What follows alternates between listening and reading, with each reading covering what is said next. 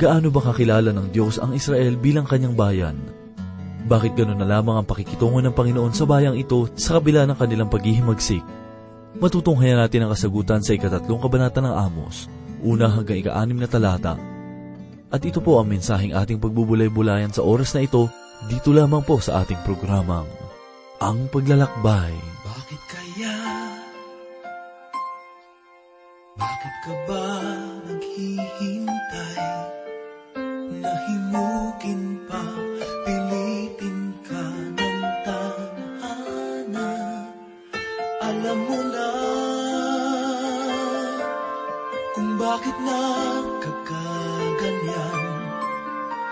Lumulutang, nasasayang ang buhay mo at ang ibinubulong ng iyong puso. Natutulog ba ang Diyos?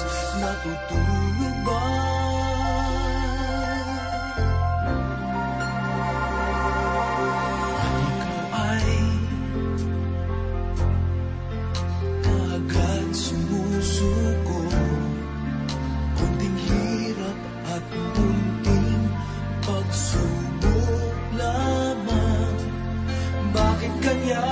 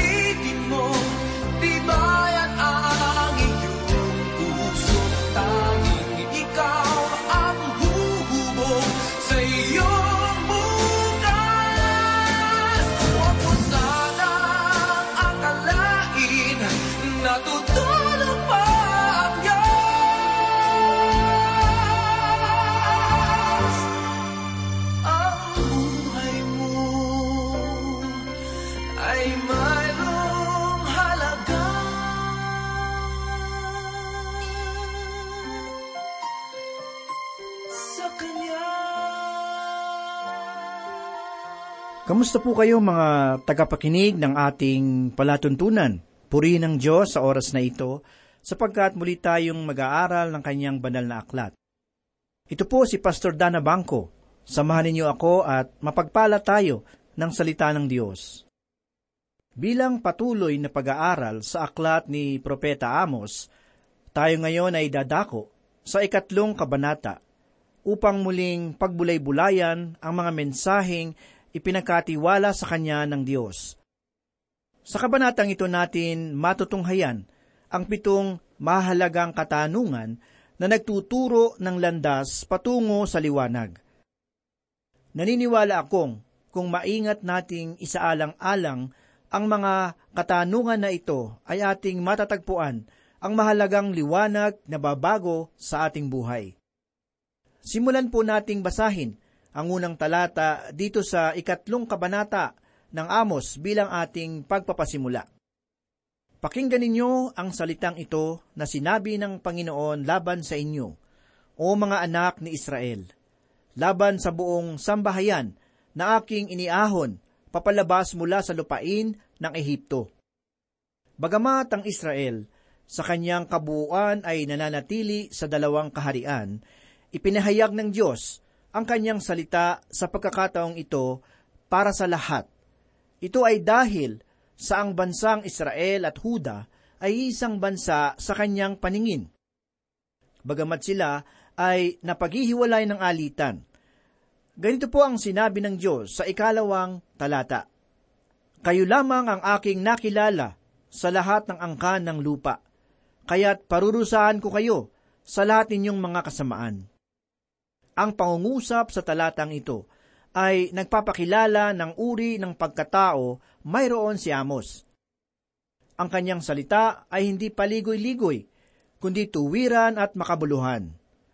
Nung siya ay pumasok sa bansa ng Israel, walang atubiling sinabi niya na ang kaparusahan ng Diyos laban sa makasalanang bayan ay ibubuhos ng Panginoon kung sila ay hindi magsisisi. Subalit hindi pinakinggan ng mga tagapamuno at ng mga saserdote ang kanyang mensahe, kundi siya ay kanilang pinagtabuyan. Marahil kung tumalima lamang sila, di sinsana'y mapagpalang bagay ang kanilang natanggap. Ang sabi pa ng Panginoon, kayo lamang ang aking nakilala sa lahat ng angkan sa lupa.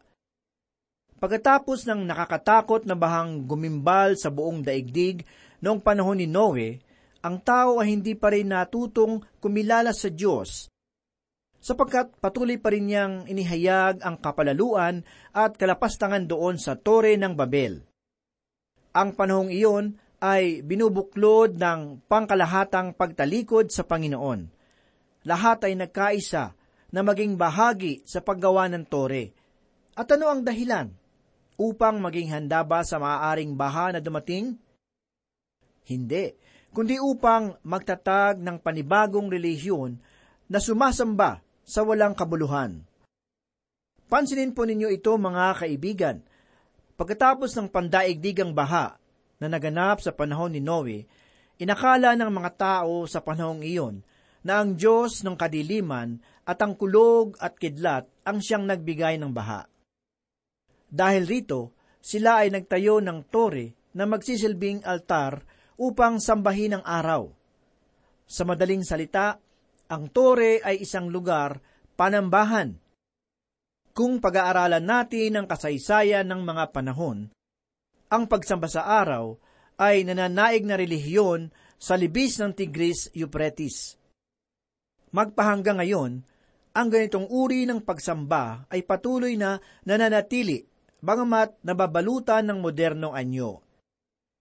Gayun din naman, maging ang relihiyong Zoroaster ay mayroong pagkakahalintulad sa pagsamba sa araw, sapagkat sila ay sumasamba naman sa liwanag.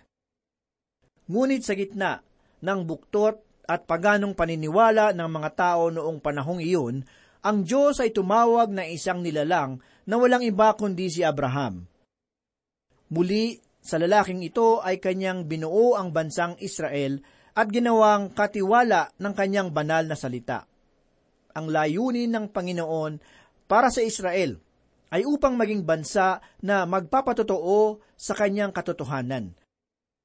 Ito rin ang layuning nais ng Diyos makita sa Iglesia, kung kaya't ang pangangaral ng Ebanghelyo ay hindi dapat na ipagwalang bahala. Ngunit sinuway ng Israel ang kalooban ng Panginoon.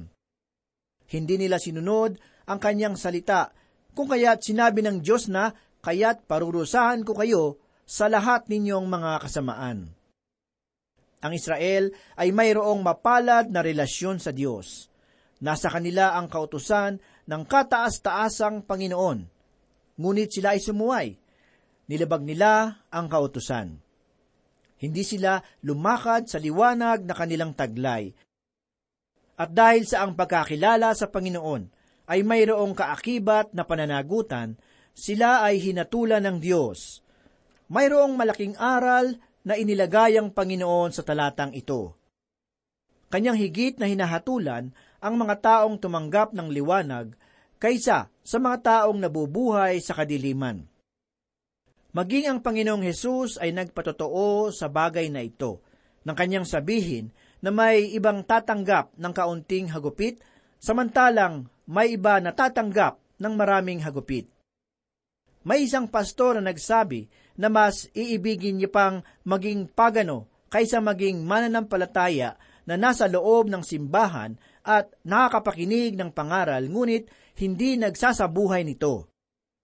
Kaibigan, ang taong nakakaalam ng salita ng Diyos ay masigit na pananagutan kaysa taong hindi nakakakilala sa Panginoon.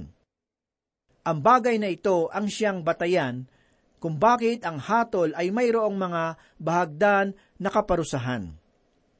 Tulad sa Israel, sinabi ng Diyos na hahatulan niya ang bayan dahilan sa ipinagwalang bahala nila ang pagtalima sa katotohanan ng kanilang nalalaman. Subalit, ang sabi ng iba, ang ganyang bagay ay hindi mangyayari, hindi magagawa ng mapagmahal na ang Diyos ay magparusa. Ngunit ang sagot ko naman, ang pag-ibig ng Panginoon ay tunay na kahanga-hanga. Ito ang kanyang banal na katangian na ating mapapanaligan at mapapahingahan. Ang krus ng Kalbaryo, ang dakilang kapahayagan ng pagmamahal ng Diyos, sinabi ng Panginoong Hesus sa ikatlong kabanata ng Ebanghelyo ni Apostol Juan, talatang labing anim ang ganito. Sapagkat gay na lamang ang pag-ibig ng Diyos sa sanlibutan na ibinigay niya ang kanyang tanging anak, upang ang sinumang sa kanya'y sumampalataya ay huwag mapahamak, kundi magkaroon ng buhay na walang hanggan. Ang krus ay kapahayagan ng pag-ibig ng Diyos. Subalit kung ang pag-ibig na iyon ay tatanggihan, wala nang iba pang nag-aabang ng kaganapan, kundi ang kahatulan. Ang krus ay kapahayagan ng pag-ibig ng Diyos. Subalit kung ang pag-ibig na iyon ay tatanggihan, wala nang iba pang nag-aabang ng kaganapan, kundi ang kahatulan. Ang katotohanan ito ay hindi biro, bagamat iniisip ng iba na ang Panginoon ay hindi maaaring gumawa ng kaparusahan sapagkat siya ay pag-ibig. Ngunit ang gayong pananaw ay hindi malinaw na pagkakilala sa Panginoon. Sapagkat bahagi ng kanyang katangian ang katwiran, katarungan at kabanalan. Sa madaling salita, kalooban rin ng Diyos ang magbigay kaparusahan kung ang tao ay mananatiling pangahas laban sa kanyang pag-ibig sa pamamagitan ni Kristo. Kaibigan, ang mensahe ni Amos ay punong-puno ng karunungan. Inilatag niya ang katotohanan sa pamamagitan ng payak na katanungan, ngunit may mayamang mensahe at aral. Sa aking palagay, natutuhan niya ang lahat ng ito sa malayong disyerto ng Tekoa, kung saan kalikasan lamang ang kanyang naging matalik na kaibigan. Ang mga katuroang ito ay mahalaga nating maunawaan sapagkat madalas tayo ay nabubuhay pa rin ng walang malinaw at matibay na saligan. Madaling gumuho ang ating pagkatao dahil mamang tayo sa payak na karunungan. Narito po ang unang katanungan ni Amos patungkol sa ating relasyon sa Panginoon. Basahin po natin ang ikatlong talata. Makakalakad ba ang dalawa na magkasama, malibang silang dalawa ay mayroong ginawang tipanan? Makakalakad ba ang dalawa na magkasama? Oo, ngunit hindi sila maaaring magkaisa kung sila ay hindi magkakasundo at gagawa ng tipan. Ang pag-aasawa ay mabuting halimbawa ng tipan at pagkakaisa.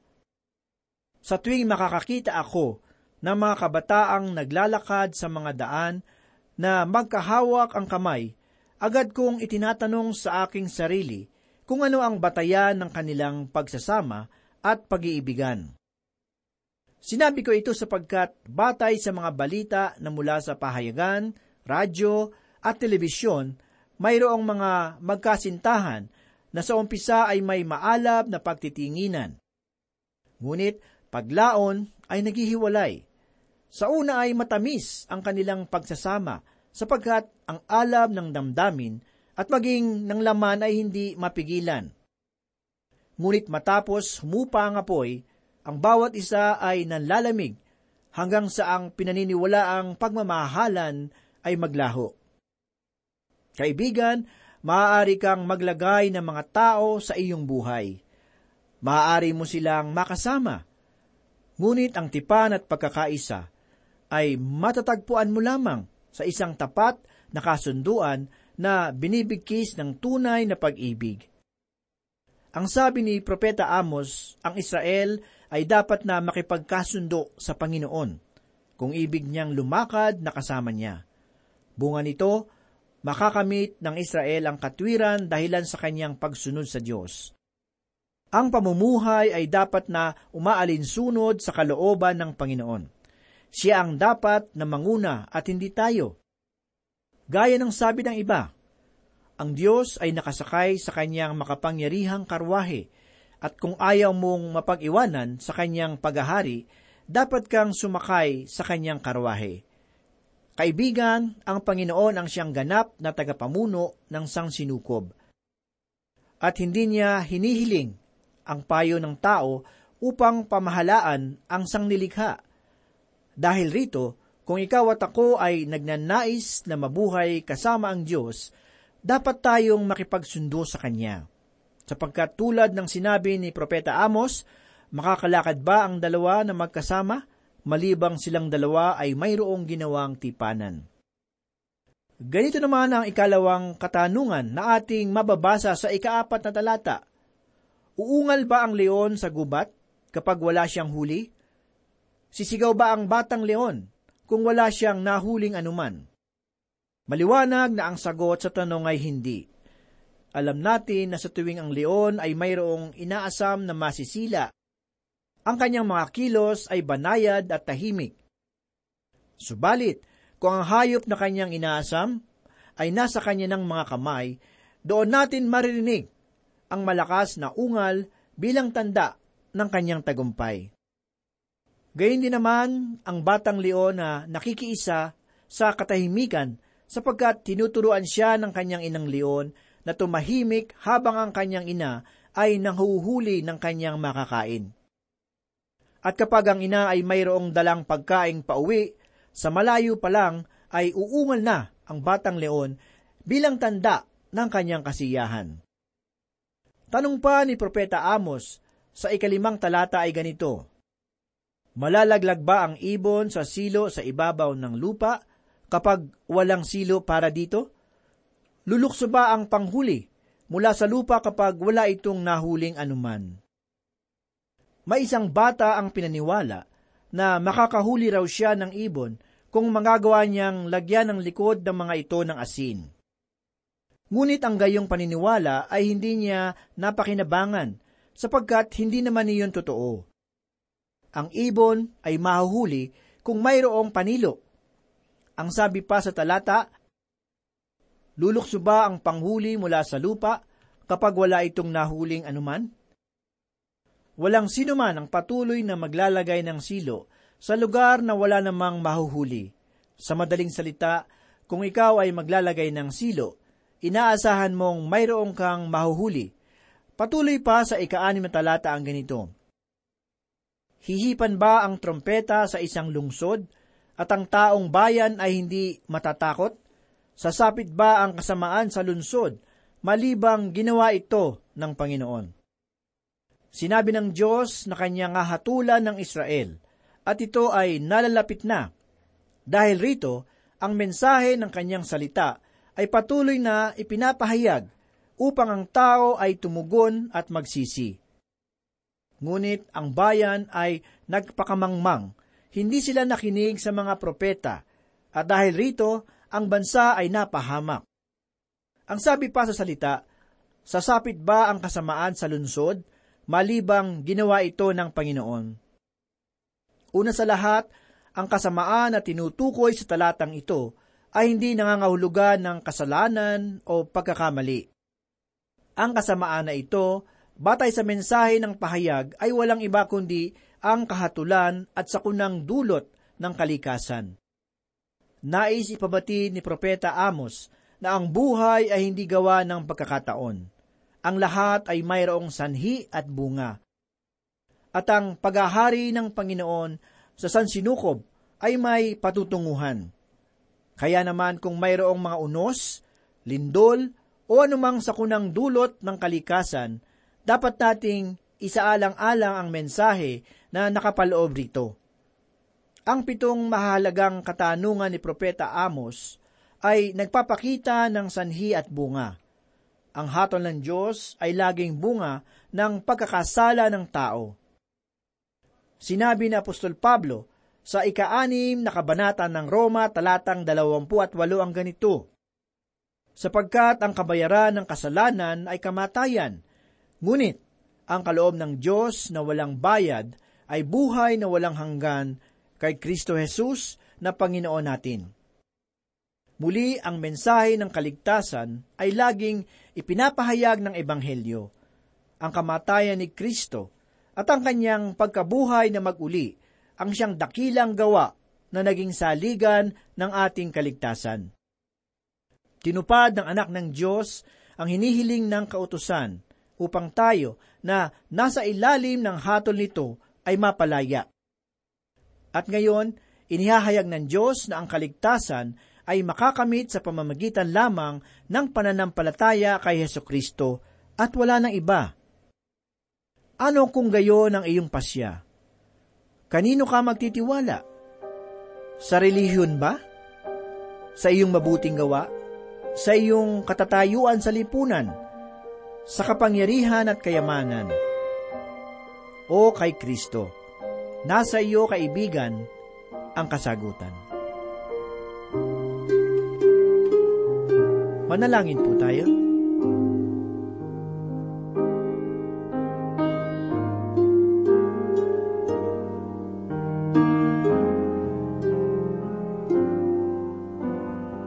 Panginoon, kami po ay nagpupuri at nagpapasalamat sa iyong kabutihan sa amin. Maraming salamat sa iyong di masukat na pagmamahal sa sangkatauhan na iyong ibinigay ang buhay ng iyong kaisa-isang anak na si Hesus upang magsilbing kabayaran ng aming kasalanan. Sa oras na ito, Panginoon, kami po ay nagpapakumbaba sa iyong harapan, nagsusumamo na iyong patawarin ang aming nagawang kasalanan. Ang bawat nagawang kasalanan laban sa iyong kalooban sa aming buhay. Patawarin mo po kami at pakabanalin at tulungan mo kaming mamuhay ayon sa iyong kalooban. Tulungan mo po kaming maging matatag at lumago sa aming espiritual na buhay at gawin mo po ang aming buhay na pagpapala sa lahat. Amin din pong idinadalangin ang aming tagapakinig sa programang ito, ang may karamdaman. Panginoon, sa iyong pangalan aming hinihiling na hipuin mo ang kanilang nararamdaman at ipagkaloob ang kagalingan sa kanila.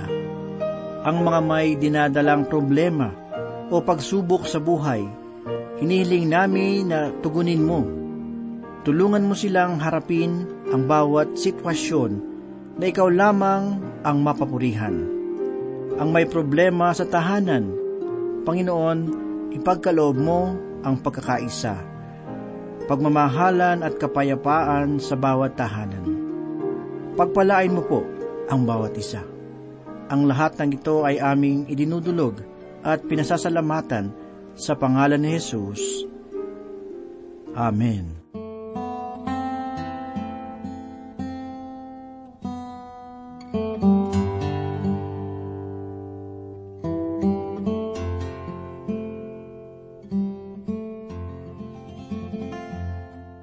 Ang mga Israelita ay kilala bilang pinili ng Diyos. Sa ganitong kalagayan, sila ay mas may pribilehiyo sa lahat. Ngunit, mas malaki naman ang responsibilidad sa Diyos. Hindi sila nakinig sa mga utos ng Diyos, kundi patuloy na gumawa ng kasalanan. Sa kwento ng Tori ng Babel ay muli nating nakita ang isang halimbawa na ang mga tao ay naihiwalay sa Diyos. Ngunit tinawag ng Diyos si Abraham upang gawing bansa, ang Israel. Ibinigay ng Panginoon ang kanyang mga salita sa mga Israelita sa pamamagitan ni Abraham. Ang layunin ng Diyos ay upang maibahagi sa buong mundo ang kanyang salita sa pamamagitan ng mga pinili niya. At yan din ang plano ng Diyos sa atin, kaya nga't ang anim na anim na aklat ng salita ng Diyos ay hangad nating maibahagi sa lahat. Ngunit sinabi ng Panginoon sa mga Israelita na kanyang parurusahan sila dahil kanilang sinuway ang kanyang mga utos. Ang katotohanan sa buhay, ang tao ay mahuhusgahan ayon sa kanyang natanggap na liwanag. Tulad ng mga Israelita noon, bilang pinili ng Diyos at binigyan ng kanyang mga salita, sila ay may mas malaking responsibilidad kaysa sa mga taong hindi nakakakilala sa Diyos. Kanyang sinabi sa kanila na aking parurusahan ang inyong mga kasalanan. Mga kaibigan, ang bawat kasalanan ay may kaparusahan at tayo ay parurusahan ayon sa ating natanggap na liwanag. Ang darating na paghuhukom ay hindi aksidente, kundi ito ay bunga ng kasalanan. Hindi nais ng Diyos na tayo ay parusahan. Mahal niya tayo, kaya nga kanyang ibinigay ang kanyang bugtong na anak na kabayaran ng ating mga kasalanan.